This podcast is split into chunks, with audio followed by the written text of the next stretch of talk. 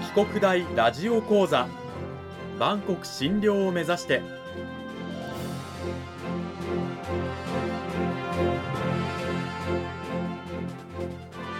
番組タイトルにあるバンコク診療とは世界の架け橋を意味する言葉です。この番組はアジアの十字路に位置するここ沖縄にある沖縄国際大学で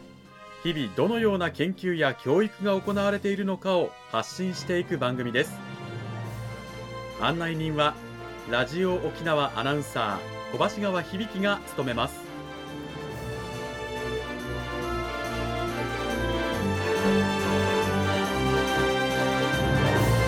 この番組は沖縄国際大学の提供でお送りします。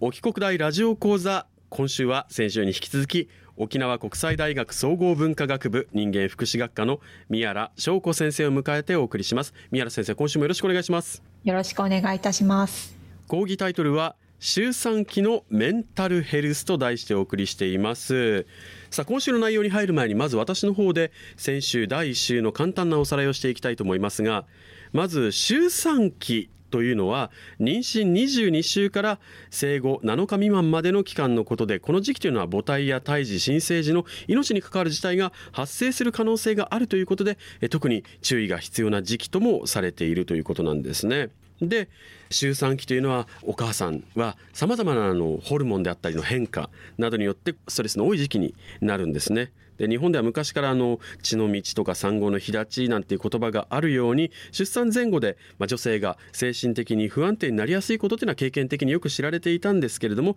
それはまあ妊娠中の女性ホルモンの、ね、血中レベルが高く維持されていたものが出産後には急激に低下することによって起こるということでマタニティブルーマタニティブルーズなんてねよく言われますけれどもそういったことで起こってるんですよということです。で昔は出産した女性というのは水に触れてはいけないというようなね風に言われていてでこれによって結果的にこう火事から解放される、まあ、赤ちゃんの世話のみに集中できる。体力の回復に努めることができるというふうになってたんですがところが現代、まあ、女性の社会進出なども進んでそうはいかない状況になっている。より女性は大変な状況になってるんです。というお話。で妊娠や出産に関して昔と今で変わらないこと変わったことなんですかというお話だったんですが変わらないことに関してはやはり妊娠というものは女性の体にさまざまな変化を起こし多くのストレスに直面させることであること。そして出産というのは命がけの行為であって生と死が最も接近する時期でもある。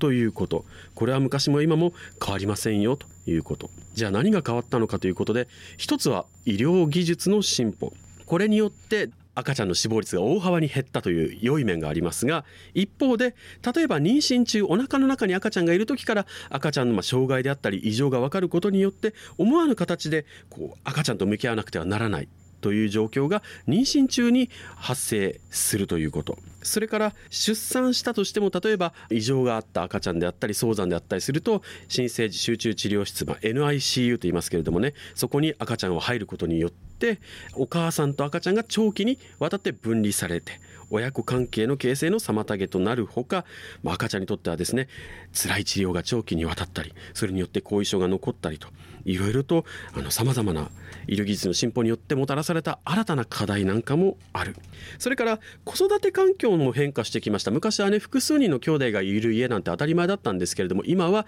一家族に子供が1人とかあるいは2人っていう状況の中で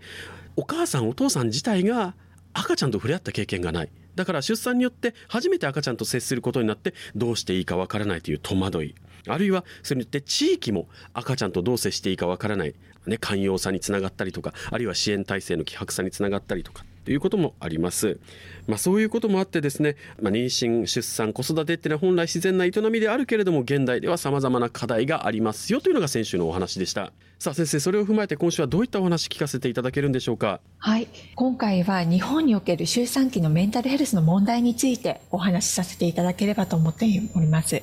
周産期のメンタルヘルス、まあ、メンタルヘルスっていう言葉今では当たり前に聞くんですがメンタルヘルスが取り上げられるようになったのはいつ頃からなんでしょうか？はい。まあ、周産期のメンタルヘルスに関して言われるようになったのは、1980年代からですね、いろいろ研究活動が活発となってきました。ただですね、その時期には、主に周産期に医療に関わる人たちにはとっては、これは問題視されてたんですけれども、一般の方にはまだなかなか知られていませんでした。で、2016年に東京都監察医務院と順天堂大学の共同調査による東京都の母体死因に関する報告っていうものがあったんですけれども、はい、この報告ではですね、過去10年間の東京都23区の妊産婦の自殺率が総数63名であったっていうことが分かったんですね。で医療技術があの発達して母体死亡数っていうのはかなり減っている中で自殺が東京都の母体死因のトップであったっていう事実がこれはもうかなりショッキングな、はい、事実が判明しました。このことが重く受け止められて、まあ、今全国的にですね産後検診ケア事業というものが展開していて沖縄県でも2019年度から導入されています。やっぱりこう一番ねお母さんの近い人物というのはお父さんであると思うんですけれどもこのお父さんの、まあ、育児への積極参加っていうのも非常にお母さんの、ね、ストレスなんかの緩和には重要になってくるんじゃないかなというふうに思うんですがこの辺りどうなんでしょうか？そうですねやはり赤ちゃんを育てるっていうのはお母さんだけではとても難しいです。でお母さんとお父さんだけでもやはり難しい。なので多くの方の関与っていうものが必要になってきます。で最近はお父さんも育児に参加されるようになってきましたがまあ、仕事と育児の両立がうまくいかずにお父さんも産後うつを発症しているっていうことが分かってきてそれが今お母さんと同等レベルで発症されているということが研究によって分かってきています。お父さんも産後うつになる、じゃあその中でお母さんお父さんのメンタルケアのためにはどういったことが必要になっていくあるいはどういった取り組みなんかが行われているんでしょうか？はい。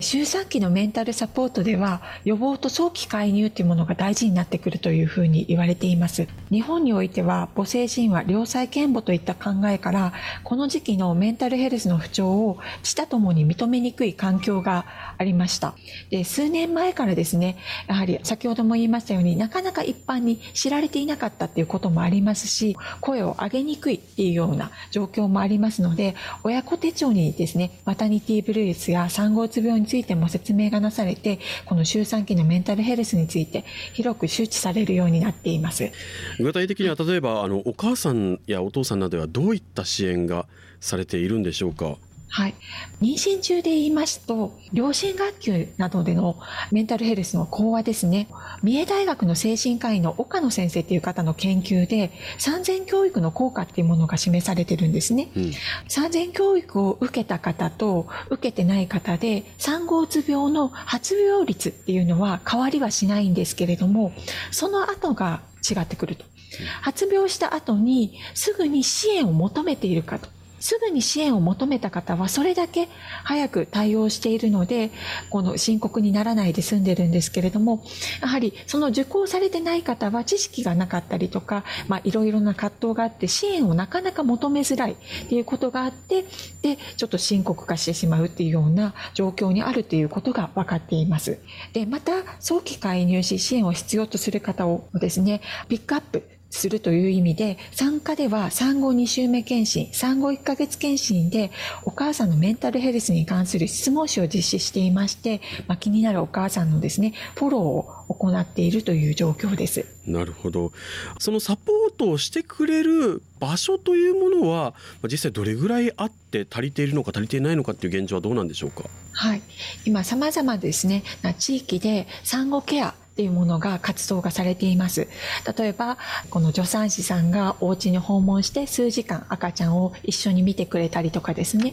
逆にお母さんがこの受け入れ先に来ていただいて、まあ、ちょっと赤ちゃんと一緒に宿泊したりとかですね、そういった産後ケアっていうものもありますし、あと、もうメンタルヘルスの相談先として、心理師のカウンセリングであったりとか、心療内科も相談の先とはなるんですけれども、ただ、十分相談先があるかというと、まだまだ少ない。そこは課題かなというふうに思います。じゃあ、それを踏まえて、今できる新たな取り組みとかっていうものはどういったことがあるんでしょうか？はい。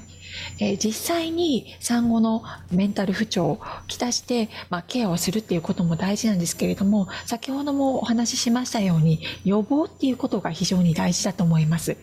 はい。そう考えるとですね、妊娠以前からそういった知識を得ることっていうことが大事になってきます。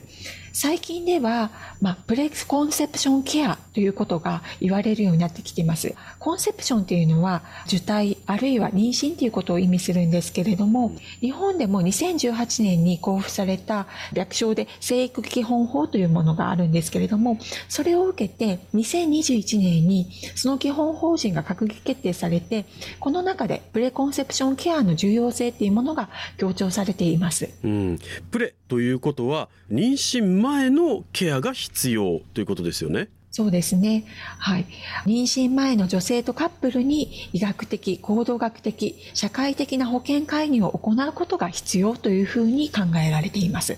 先生ご自身も実際あの臨床心理士として現場にいた時にはその重要性というものを肌で感じていらっしゃったという。そうですね。やはり知識を知っていると援助っていうことを求めやすくなってくるっていうところもあります。で、また不妊治療の現場で、まあ、女性の体の仕組みがこんなにも複雑だと思わなくてまあ、その気になればいつでも妊娠できると思ってた。妊用性についてもっと早いうちから教えてほしかったという意見が聞かれたり、まあ、産後に赤ちゃんがいる生活がこんなにも大変だなんて思わなかったという声を聞くことも少なくありませんでしたので、社会状況などを踏まえると、周産期のメンタルヘルスの問題に対して、プレコンセプションケアという観点からメンタルヘルス対策を検討していく必要があるなというふうに感じています。